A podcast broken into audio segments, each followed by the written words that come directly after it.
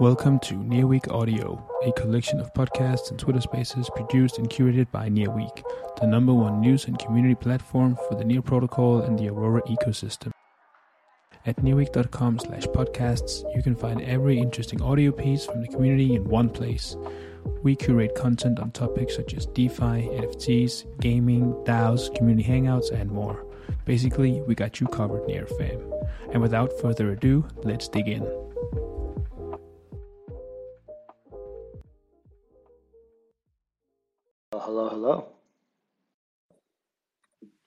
Hello. Awesome. Hello. Hello, hello, everyone. Welcome to another Illia Series Twitter Spaces. Uh, today we're joined by two amazing guests. Illia, as usual, we also have Zaki here. I'll let them introduce themselves. Today's Twitter Spaces will be uh, about chain abstraction. Um, so let's go ahead and get into it. And at the end, I'll, I'll again, as usual, open the floor for Q and A if we have time. Um, but uh, Zaki, why don't we go ahead and let yourself uh, let you introduce yourself? Hey, uh, hey, uh, Zaki Manian, been working in the blockchain space for nearly a decade. Uh, worked on a lot of different projects. Um, I'm most famous for helping launch the Cosmos ecosystem.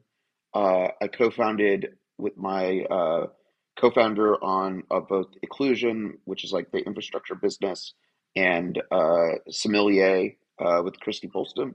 Uh, and we did all, we've done all of this work. Uh, Sommelier, you could think of as relevant to this question because it's kind of the 2021 version of what chain abstraction was, um, uh, sort of a prototype of this world that uh, we, Illia and I have been talking about.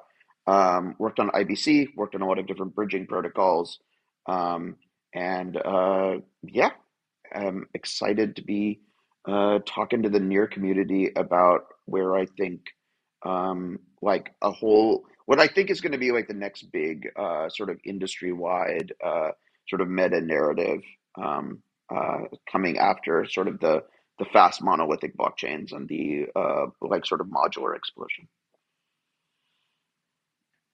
Awesome, Well, Thanks for coming, Amelia.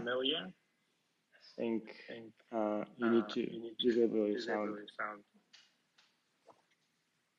Okay, hold on, probably. Yeah. Yeah. Uh, uh.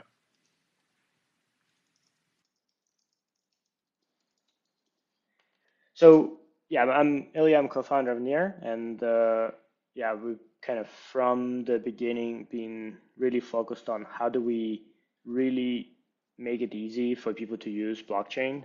Um, kind of the strong belief is that as a user, I want to get value. I want to have an, uh, you know, all the economic opportunity that blockchain provides, sovereignty, security, but at the same time, I, you know, don't really care about the specific infrastructure decisions um, that uh, different chains are taking, you know, different wallets, as well as uh, kind of the complexity that you know a lot of blockchains have introduced. And so for us, we've really kind of from the start tried to abstract blockchain as much as possible, um, kind of hide complexity, as well as uh, as we've been thinking about how does kind of this multi-chain world looks like, uh, it pretty naturally meant that you know we can continue expanding our kind of offering to multi-chain world while still preserving the simplicity that we've been trying to introduce.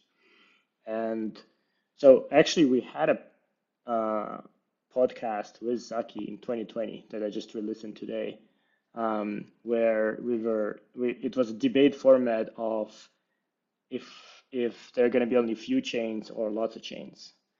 And uh, I, I, mean, there's a lot of interesting uh, aspects there, but obviously we, we see a world with a lot of chains. Um, but to me, the kind of enabler enabling factor has been the ZK that kind of enables uh, really unified security uh, for chains, and so you don't need to spin up like a new validator set, new blockchain to get your own kind of environment. And I think maybe we can start there because I mean there's a lot of pieces of kind of this chain abstraction uh, that coming together. But I'm actually curious, yeah, how how you think about it, given kind of Cosmos started in a very different place, right? Of like, okay, everybody should start their own uh, chain with their own validator set, and then you know you kind of also started exploring some of the security unification. Um, yeah, so I'm curious how you think about this, Zaki.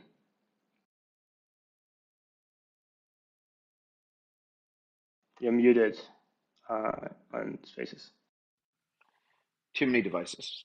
Uh, okay, so it's been clear to me from the beginning that the or okay, so I remember um, like very very early on in my uh, sort of blockchain journey. Um, uh, Eran and Eli came uh, and presented at my tiny little meetup um, in uh, Mountain View uh, the Zerocash paper, um, which eventually became uh, the basis for Zcash. Um, and it was like the first public presentation uh, outside of like MIT and um, uh, Israel about uh, uh, outside of MIT and Technion of like snarks. Um, and it was like, okay, this is like complete magic and witchcraft. Like, how is it this possible that like you can get these like succinct proofs of arbitrary execution? So then it was like, okay, how long will it take before you can have these succinct proof, proofs? So, you know, at that point, you know, this is like 2013. Uh, you know, zero knowledge was like almost was you know it started in the 80s, and it it took 30 years to get from um, from like the from like the original like PCP theorem papers to like uh zero to like the Zerocash paper and we're like okay another 30 years to get to like uh uh you know fully programmable succinctly verifiable um proof carrying data systems like what we like okay and that was the expectation um and then zcash launched and then it zcash launched in you know 2015 and it unleashed this giant torrent of innovation uh, and here we are, like it seemed like we have like expressive proof systems, expressive languages. Uh, provers are getting more efficient all the time, and like zk just completely reframes the world of. And so, I do think of like the Cosmos design as you know doing the best you could um, with satisfying people's desires for sovereignty and interoperability. Um, uh, with a technology of like uh, consensus protocols and consensus protocols with effective light clients.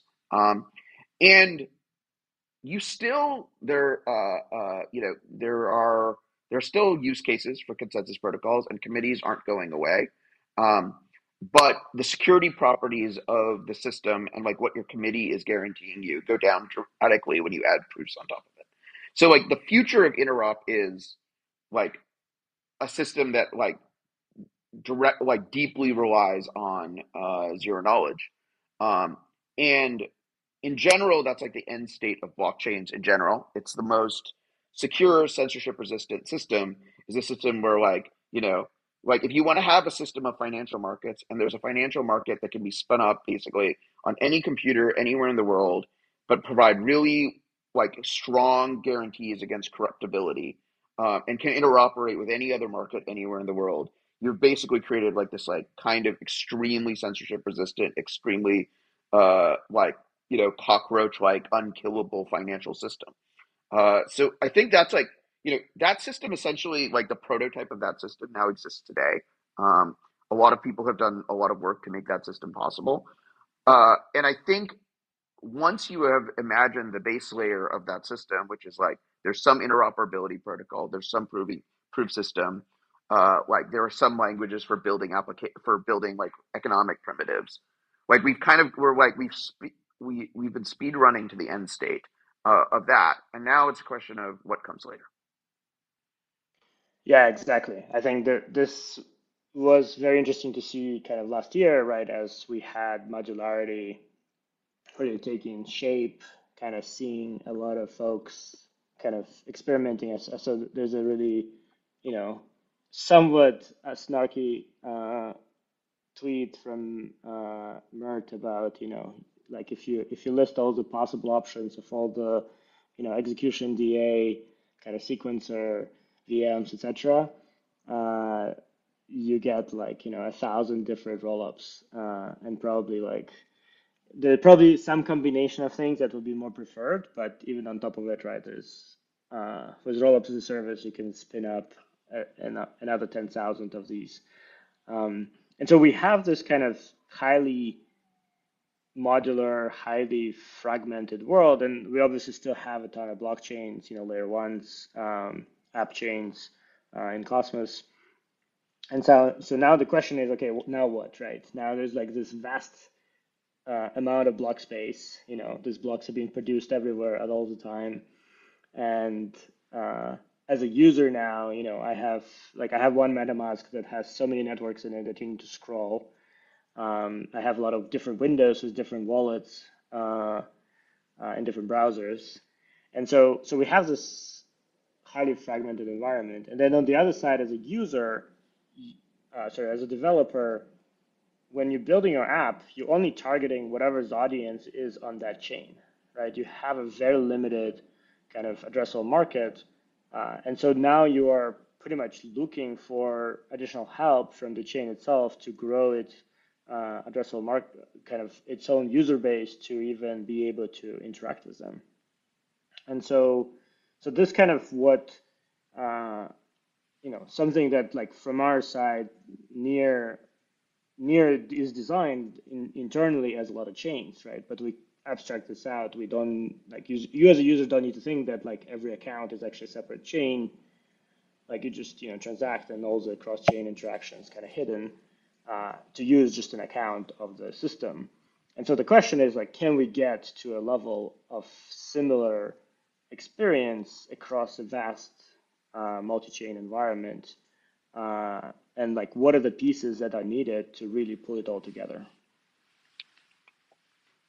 so one thing that i think is the case with near and other blockchains that i think are going to be doing this chain abstraction thing like agoric and anoma etc is that like these things were like designed correctly from like like with like a correct set of abstractions like from the get-go. It's that um you know like the current like the current theory of how everything goes to market right now is like you uh uh uh like you launch your new thing whether it's uh, uh, uh, monolithic L1, L2, Cosmos chain, whatever, um, you set off a speculative frenzy of of like new asset issuance and meme coins uh, and NFTs. Um, you have some set of economic primitives for like trading and exchanging those things that onboards users and then like you achieve some critical mass under which you know there's like a sufficient total addressable market in terms of both tvl and users that like your uh, uh, system but like if there are thousands of possibilities of of uh, of uh, uh, thousands of possibilities of like chain, DA, execution environment, etc. Like this pattern cannot repeat itself forever. Um, and this is like not this this is not how I think. So like these like systems that I think may not have been like are not re- like systems that like have been built with this like vision of okay like every account is its own little like asynchronous locality of state that can like reach out um, across a multi-chain environment from your account um, uh, that's hosted somewhere, like create effects across multiple blockchains. Like these things are like properly designed, um, and they're properly designed for that world that comes after like this sort of repeated pattern of like speculation, TVL accumulation, like trying to break through. One of the other problems, right, is that like that I've always that was like a real challenge for for crypto is that like people who respond like very positively to like number go up, yield, like uh like this thing will go to zero, a thousand X, like playing PvP games in like liquidity pools. Like this is a relatively small population in the world's consumer base. Um right? Like this isn't this is not the user base of Facebook or Instagram or Gmail. Like yes, there is demand for like payments is a widely demanded thing. Identity is a long like loyalty programs are widely demand things. Like so, there are lots of things that we do in in crypto that are like have very large TVLs.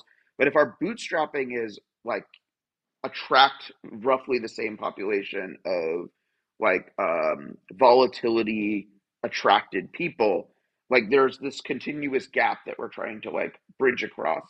Um, uh, and where you're and then when you're trying to leap from okay i've attracted all like if let's say you've succeeded you've attracted all of these like people who are attracted to volatility to your chain cool. Now how do i get them to do things other than just speculate on meme coins?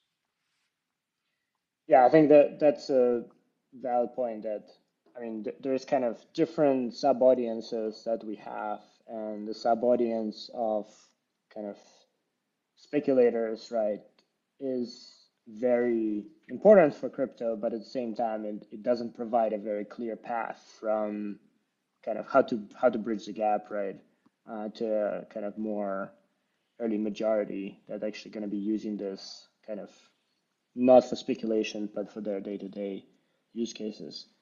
So what we've seen on Near, right, and we have we actually just recorded, I think, all-time high of you of uh, daily active accounts uh, was over 1.8 million, um, is that if you remove the need for the users to know about the blockchain, right? If the application um, is designed in such a way that it's extremely straightforward, right?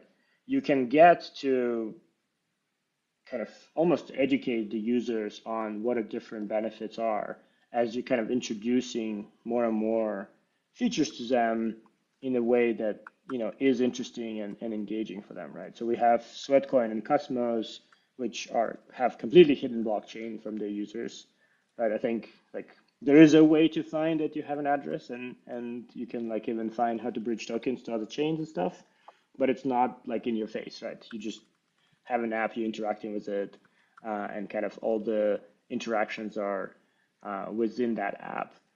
And that's kind of the inspiration in many ways, right? It's like, how do we get that experience, but really working across uh, all of the blockchains uh, and in a way transparently uh, kind of remove, you know, need to know about transaction fees, about, you know, specific gas tokens, bridging, kind of all of those pieces of experience that are really just an implementation detail of kind of our specific, you know, um, approach to to you know securing and transacting on blockchains.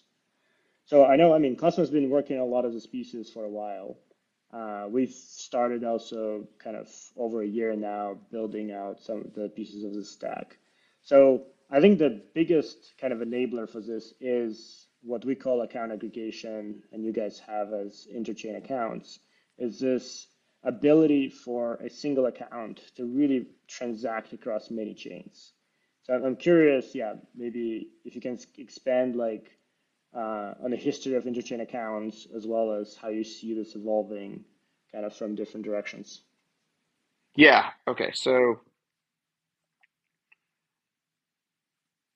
um, initially IBC so the the history of IBC was initially like what was proposed in the white paper was we would launch a token transfer protocol and then build a generalized system. Um, what ended up actually happening is we built a generalized system and then layered a token transfer protocol uh, on top of it. Um, the token transfer protocol was successful um, as uh, as a system of um, uh, the token transfer protocol was extremely successful um, as like for building like basically dexes on top of it, um, like token swaps, all the stuff. Uh, osmosis, you know, um, the token transfer protocol on IBC does billions of dollars of volume a month. Um, it's like one of the one of the bridge, biggest uh, uh, bridging and interoperability protocols. Um, but then we came up, you know, but like shortly after, there was this idea of what if we made it so that um, uh, so standard user accounts or something that looks a lot like a standard user account on a Cosmos chain um, could be controlled. So basically, any transaction that could be sent by that user account could sent be passed over IBC.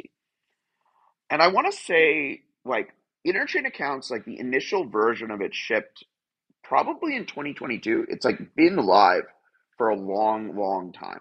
Um, and the primary adoption of interchain accounts initially was it turned out that all like basically um, liquid staking protocols in Cosmos decided to build on top of interchain accounts. So the basic idea is is you launch a blockchain, and that blockchain uh, uh, would have that blockchain has you launch a blockchain. That blockchain has uh, as uh, takes like atoms. It's it opens an interchain account. It stakes those atoms, earning staking rewards, and like uh, uh, uh, and then like compounding those staking rewards, and then it gives you a fungible token that can, is like redeemable for that. And um, you know, a lot of other parts, uh, and it wasn't like entirely obvious that this would become dominant, but like the dominant liquid staking protocols now in, in Cosmos um, all use this interchain account system. But interchain accounts can be used for a lot more. Um, you could have uh, uh, like on-chain governance or DAOs could control accounts um, on other chains uh, and that kind of stuff. But like user ex- like UI UX.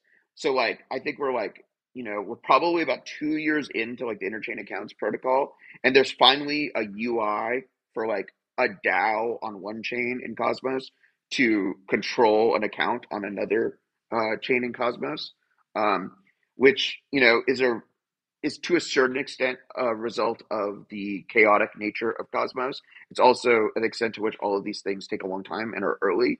Um, but and then like another uh, uh, sort of related system that like is sort of in the like wider Cosmos ecosystem is Thorchain, and the way Thorchain works is really is also very interesting, in the sense of there aren't like Thorchain does not use is built on as a Cosmos chain, but it and it's a multi-chain DEX, but it doesn't have IBC.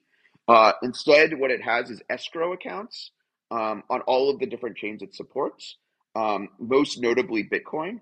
And then, so like if you want to do a swap, um, you you send your funds to the S2 escrow accounts um, controlled by the validator set of both chains. Those validator sets then uh, like see that this, all the funds have been received, and then like execute the other side of the swap. Um, so like you could send Bitcoin to an escrow account. That escrow account then set, and you say, I want to buy Tether. Um, then you know Tether on let's say Ethereum or Tron um, gets sent to an escrow account.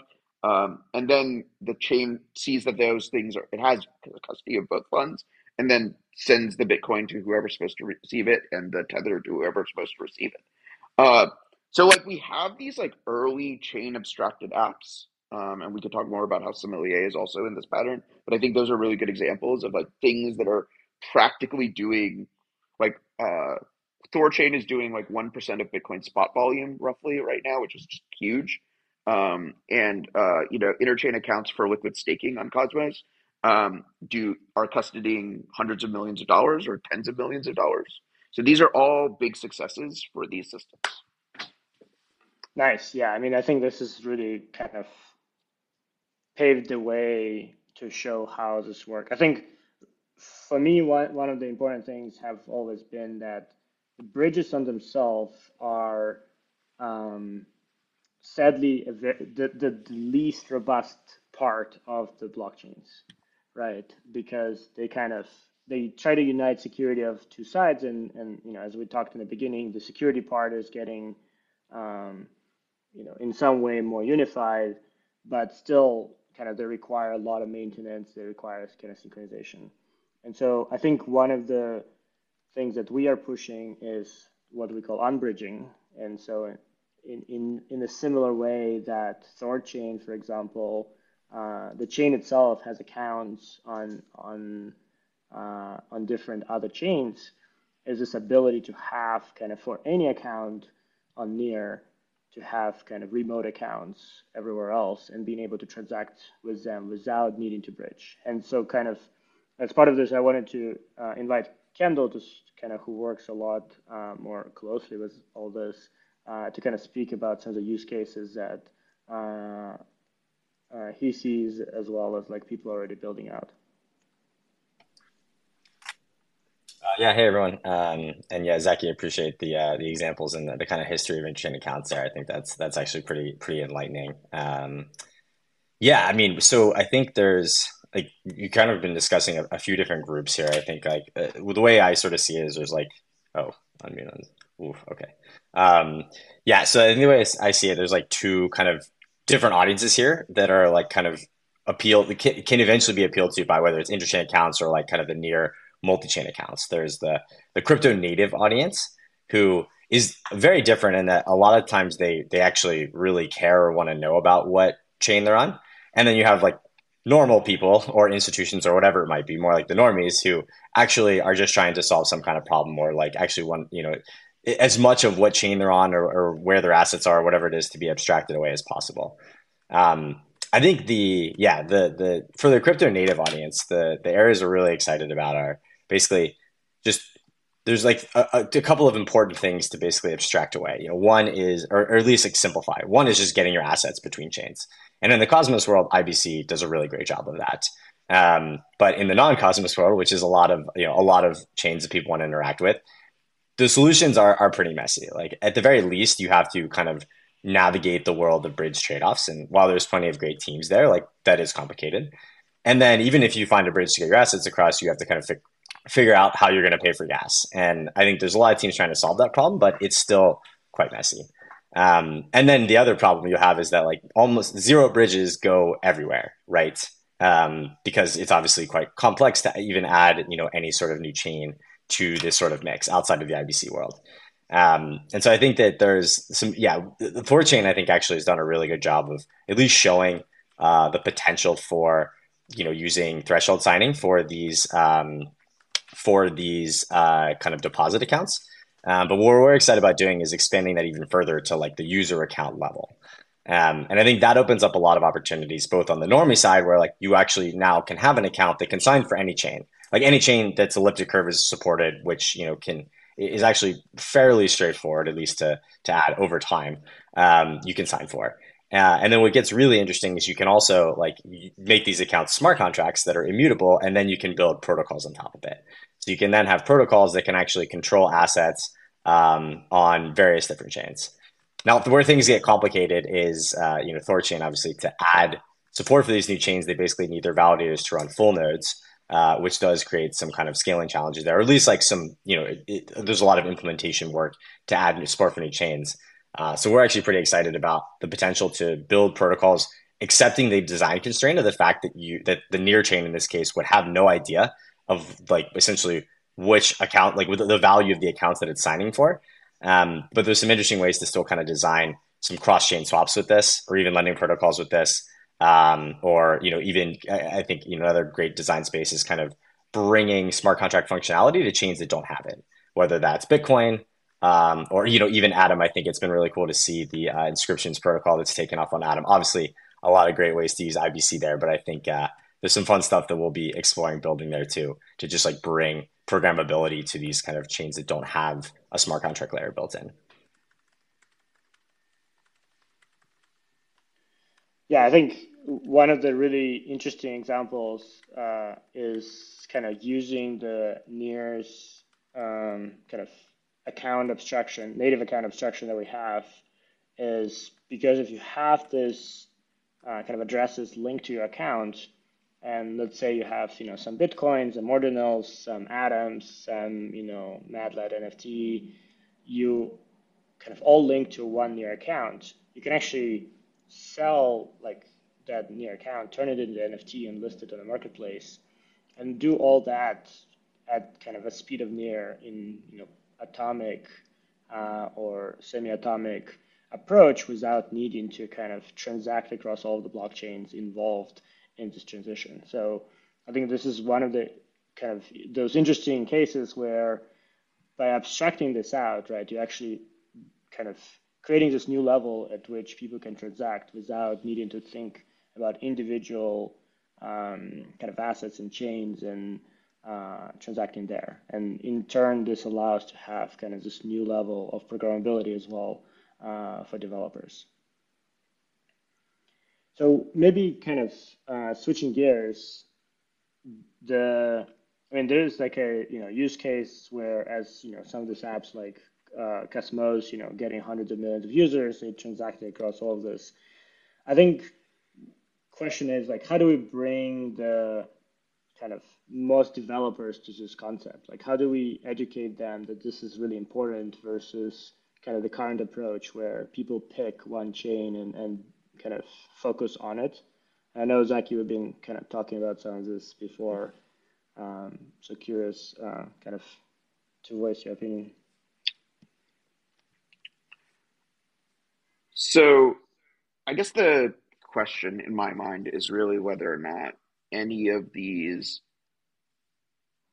like, I think like one of the bigger points is that like very few applications that represent like a full end to end user workflow exist today. And in the modern world no application that like does a full end-to-end user workflow is going to be like truly single chain um there are like i think like but like i think the idea is but like the other side of that is is that these tribes are never going to go away there's going to be like there's going to be an Atom tribe there's going to be a Sol tribe there's going to be a near tribe there's going to be an eth tribe there's going to be a bitcoin tribe um there's it's un like I don't think the like social layer of these things just dissolves. Um, and so I think like what you are going to see is like more like apps that are located firmly within their tribes um, and like appeal to people within their tribes, but like are at the same time willing to um, are going to be are, are going to need tools and abstractions to like appeal to like the like all all users who are willing to be onboarded onto Web3. So maybe to, to kind of frame this a little bit more controversially, the current dApps are not actual dApps. They're just front ends for smart contracts on some chains. And, yeah. And, and smart contracts are not apps.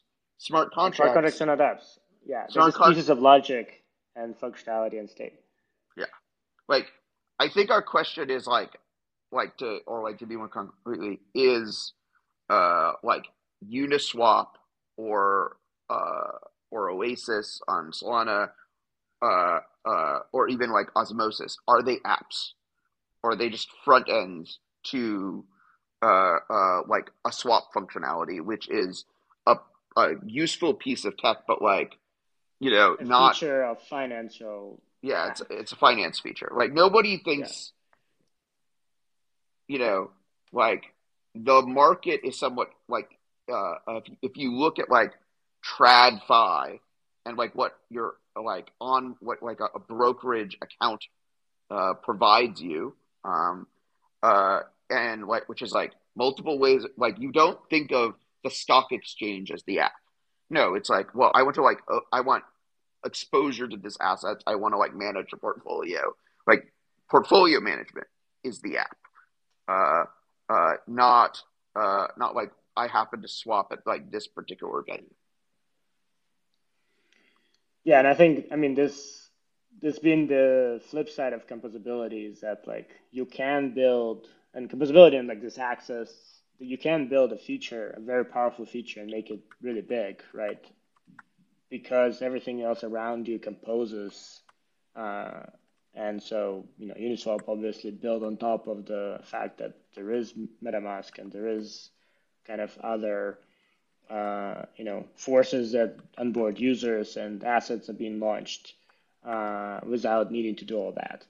Uh, but at the same time, yeah, I think as as we need as we need to transition to this uh, kind of next stage of growth, we really need to kind of acknowledge that the best products will, you know, encompass the whole user journey. They will provide a really easy way to, you know, start using, start earning, start transacting, and kind of, uh, but like it will be all packaged in one. And then from there, like they probably want to, like that app will want to have access to the whole multi-chain world of of kind of logic and liquidity and uh, kind of bits and pieces that exist in Web three to really provide the best experience to their users. And I think that's really what at the core of chain abstraction that uh, we're kind of talking about here is that um, like this new generation of apps that will be kind of built in, in this mindset will will be the ones targeting kind of broader set beyond just you know any single tribe. And in but in turn they will be able to you know provide value and and uh, to all of the chains as well and kind of in the way arbitrage whatever the best smart contract and whatever the best kind of liquidity attractor is. I don't know Kendall, if you want to add something.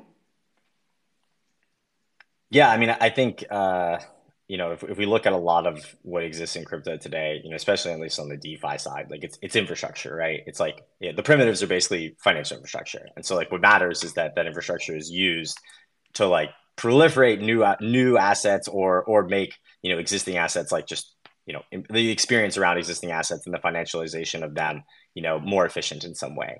So i definitely agree that like you know the, the apps the fully featured apps are kind of yet to come. I think what gets really interesting and, and where chain abstraction becomes kind of more paramount is like you know there's a lot of different design choices that are and trade-offs that are being made in you know creating each of these different chains whether it's app chain or you know kind of like a you know a, a general chain. Um, and so you would expect that like we're going to see different applications that are going to like make more sense on different chains. And in that world, you're going to need like uh, th- that's where th- that's the world in which you expect that these kind of full feature applications may actually be taking advantage of different components that are proliferating on different chains because those technical trade-offs are more likely to favor them. Um, and so I, I, think that like yeah, it, it seems like that's the way that we're going. I mean, it's it's early in the sense that I think there's right now, like Zaki pointed out earlier, there's uh, basically like the same set of primitives that each new chain or even L2 now, or eventually L3 is just redeploying under maybe different brand names or even the same brand names and just kind of like, you know, splintering off basically, uh, like more like copy paste. And then maybe you get to the point of innovation. Um, so I think we'll see that hopefully start to kind of erode as it'll be like, oh, actually, you know, this chain or layer two or whatever it is makes more sense for this type of use case. This one makes more sense for this one. And then we can have enough of this kind of like infrastructure built on top of it that hopefully, you know, whether it's IBC or near or a combination of that can be used to actually build these these full experiences that people actually desire to use rather than just like infrastructure for them that you know appeal to sp- a specific tribal norm and obviously tribalism is not going to go away that probably is one of the core products of crypto digital tribalism at least uh, so certainly that needs to be catered. Like those users need to be catered to as well. But yeah, I think we're going to see uh, a lot more of like the building on top and the abstraction as we onboard more and more people to this to this kind of world. Awesome. Uh, should we have open it up for questions, or I don't know, Zaki, if you have anything else to add? Um, I, I think like this question, right, is it's like so I will just say like one of the experiences with building Sommelier, which is like this like has it has components on Ethereum, it has components on ETH2, it has components on a Cosmos chain.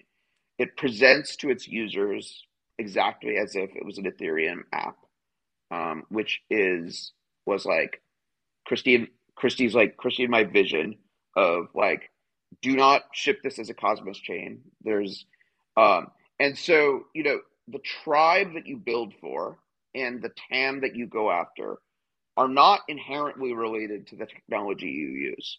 Um, and I think that's going to be like that. So, you know, you're going to start seeing things that get positioned uh, at like you could imagine a world in which you see something that is like fully positioned as like the best bonk trading experience, but it uses a bunch of near accounts uh, under the hood in a bunch of places to like enable people to like onboard and offboard off of Solana for their Telegram bots to like for the Telegram trading bots to have like smart like intelligent account permissioning, etc. Which is with, without having to say, oh, okay, like what like what can we cram? Can we cram the optimal solution to every design problem into like the SVM design patterns? Which like there's just there are inherent trade offs. Yeah, I mean, to show we have a Telegram trading bot coming out, uh, leveraging account abstraction. So uh, sounds like that's a next use case uh, to offer Bonk. but yeah, I think the maybe one one thing that like for me that I always find challenging that people perceived like you know th- there's kind of a perception among and especially it's VCs, but but it it kind of goes beyond that. A chain specific metrics like uh, TVL or other things affect like the success of the app building there. Because the perception is that you're limited by the users and kind of you know liquidity that is available there. And i think what what we're talking here importantly kind of breaks through that and in a way invalidates a lot of the things that people are looking at right now and instead really kind of brings it back to like what is the best use case, what's uh, what's the best uh, kind of you know programmatically like you know if you think of databases, you don't think of like oh uh, the, this database is like I'm gonna cram everything into it, right? It's like oh I'm gonna use MongoDB for this and you know Postgres for this uh, and like Cassandra for that, and so uh, so I, I, would say like we'll see some of, some of that transition as well in the space, which I'm I'm just generally excited about. um, so I think like one of the things just to like reinforce this idea is I think I don't think a lot of investors in the space under like have a detailed understanding of why things like TVL sort of restrict restrict your ability, and it has a lot more to do with like custody onboarding, like custody risk management, um, that kind of stuff, and like how a lot of actors in the space like think about those things. Um, and so there's like a lot of different counterparties that are like onboarded onto Ethereum. Um, and it was relatively, it's like, it's been an easier story to say, oh, you as a counterparty are onboarded to Ethereum. How do we onboard you onto an L2? Um, than it is to like go to that same set of counterparties and onboard them onto Celestia, um, or onboard them onto uh, Solana, or onboard them onto. Um, but the uh, but I do think what we are sketching out as a world is a world that if you think of counterparties onboarding onto these like sort of uh, account like or chain abstracted like interfaces and chain abstracted uh, systems and layers, then they're like, okay, cool. I and we've we've we we have both we've uh, we've seen some of this in Cosmos, and we're seeing, and I would say uh, we've tried at various points in the past to push it harder, and maybe that th- those moments are coming closer. Like, so what we've seen is is that like if you onboard onto like one Cosmos chain, even if the Cosmos chains are very, very different from each other, it is easier to see uh, to, for like counterparties who have figured out custody, compliance, everything for one Cosmos chain to then do another Cosmos chain. One of the things that we've pitched in the past to things like custodians is like, hey, like what if there was one Cosmos chain where you would control where like where you would hold all of your assets? Could you simplify your onboarding. So like rather than every individual Cosmos chain having to go to the same list of custodians and the same list of exchanges and get onboarded, can we just have a solution?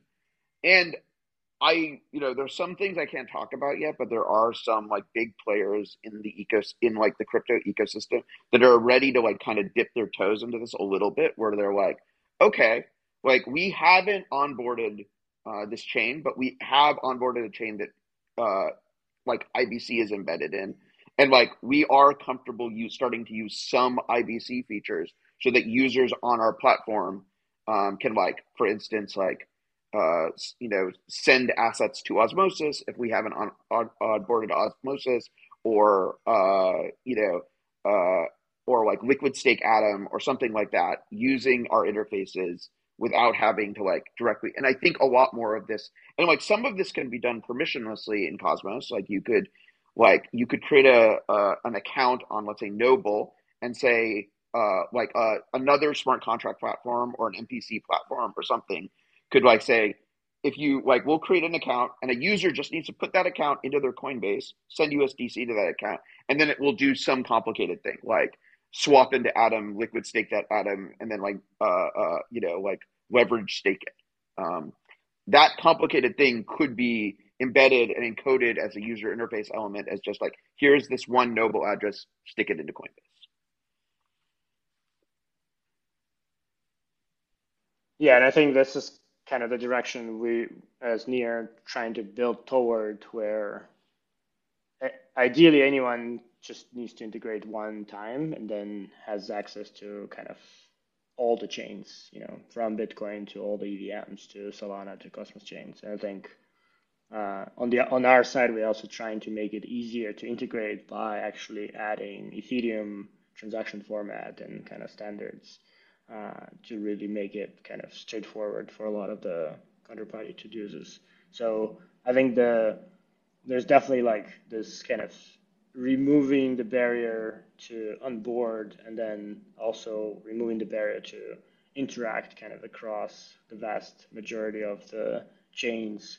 It also has this like interesting equalizer effect where right now, you know, if you have like a roll up or a chain and you, you know, you figured out how to do partnership with, you know, this custodian or that uh, partner who like added whatever some other support like this approach of you know account aggregation will actually kind of equalize it because you know you can just deposit assets you can um, kind of swap etc with any chain directly. You don't need uh, to uh, have them onboarded. You can even for example take the oracle information repost it on every other chain uh, in the same way right? And so you have kind of the same level of security Near provides. So you can have like all those interesting like replication waves going kind of through the whole other blockchains as well.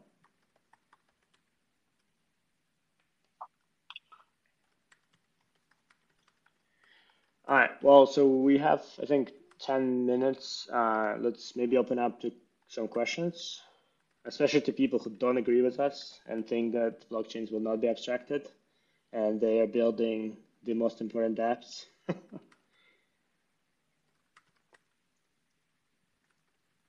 awesome. Sounds good. Um, yeah, if anybody does have any questions, any feedback uh, about the session today, any thoughts, feel free to come up and request speaker. We have about uh, five to 10 minutes, so we can take a few questions.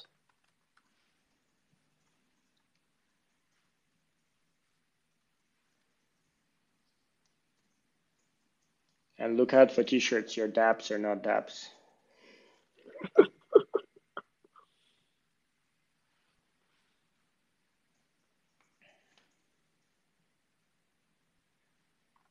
All right. Uh, we have uh, Dean Tr- Tribble um, that is requesting to speak.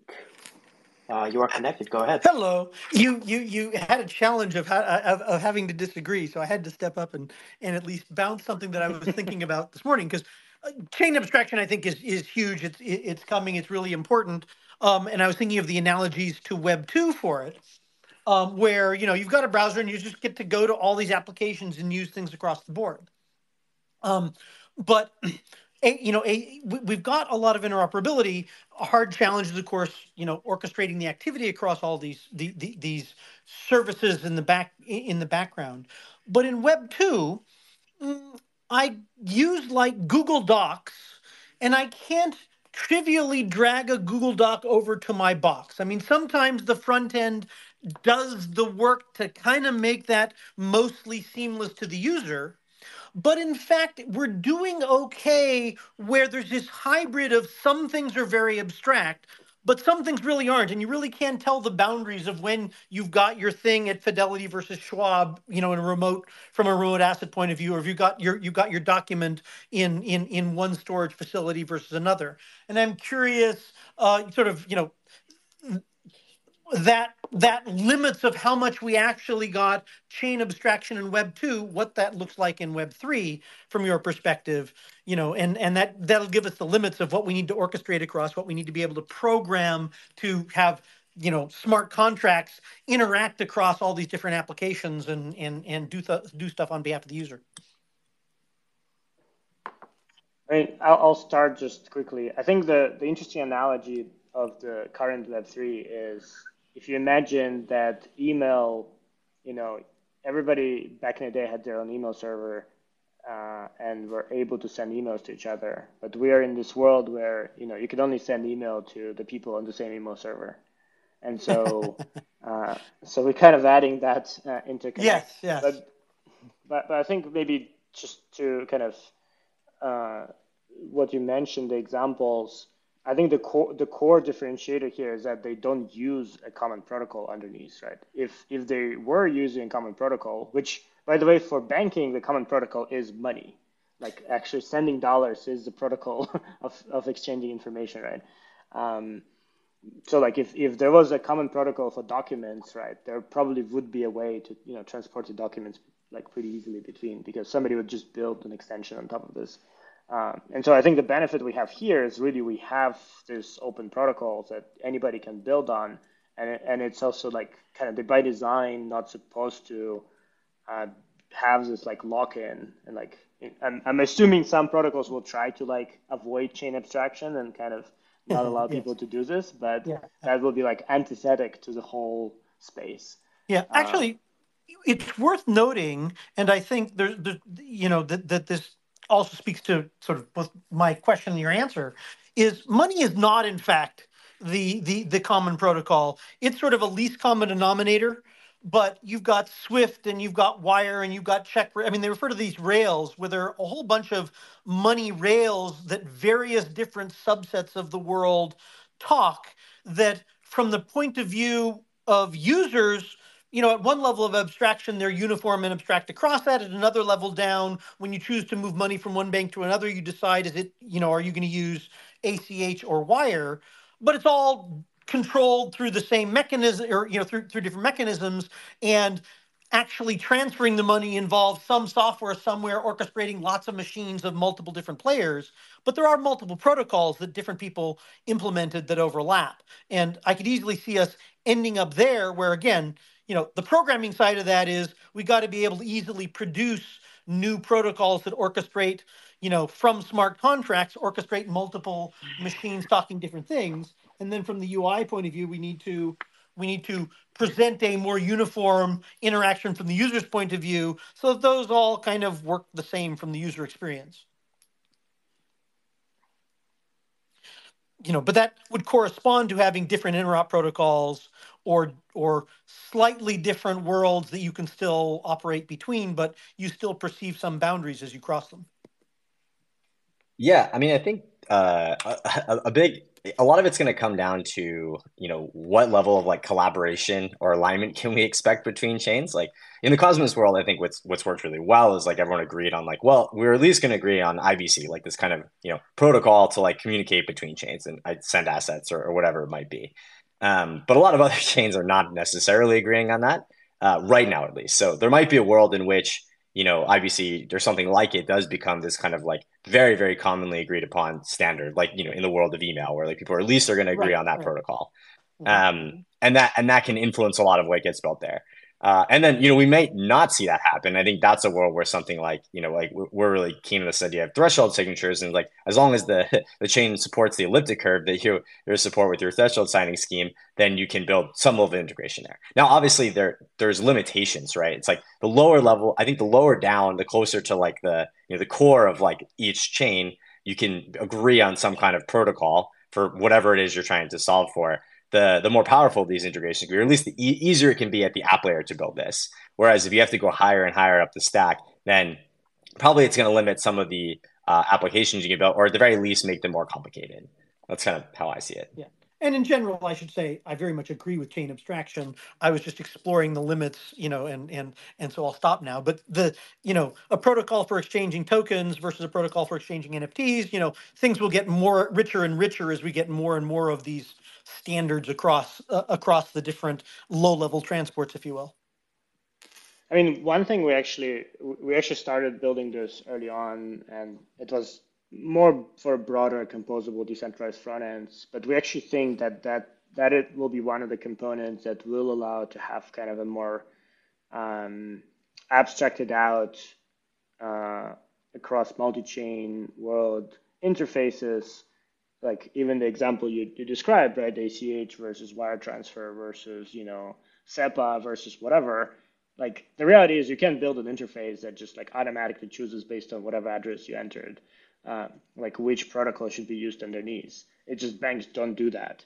And so the idea here is like even if there's like multiple you know different protocols, depending on some set of conditions, like it can choose all of them for the user under the hood.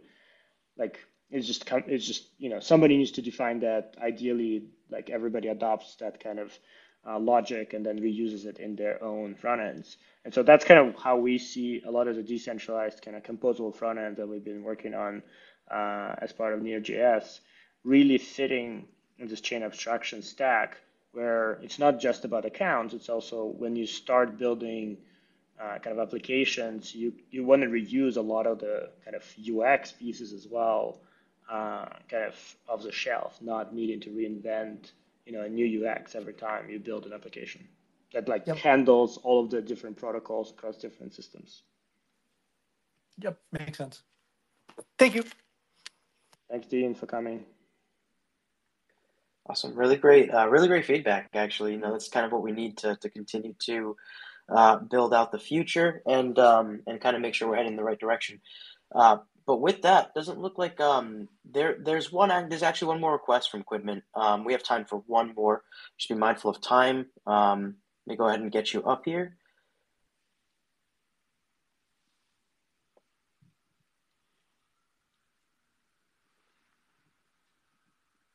All right, and you are connected.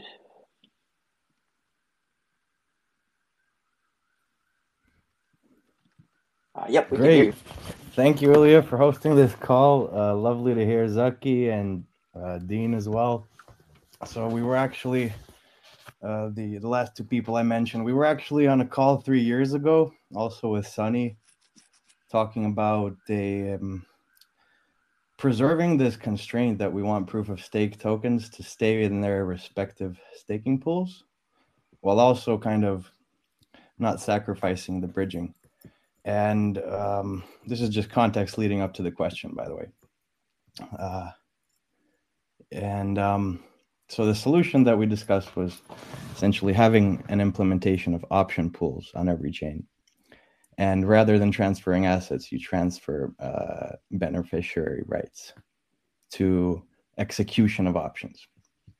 So that kind of solves the need to actually do transfers of, of assets but the one thing I think this is the open question: who really addresses uh, if if we don't sort of narrow ourselves on on Chainlink, uh, Dons, or what have you, uh, is is the problem of validators actually reading across chains and having equal sort of permissions to those respective contracts on behalf of users to kind of do these uh, you know do these proxy transfers if you will of of beneficiary rights.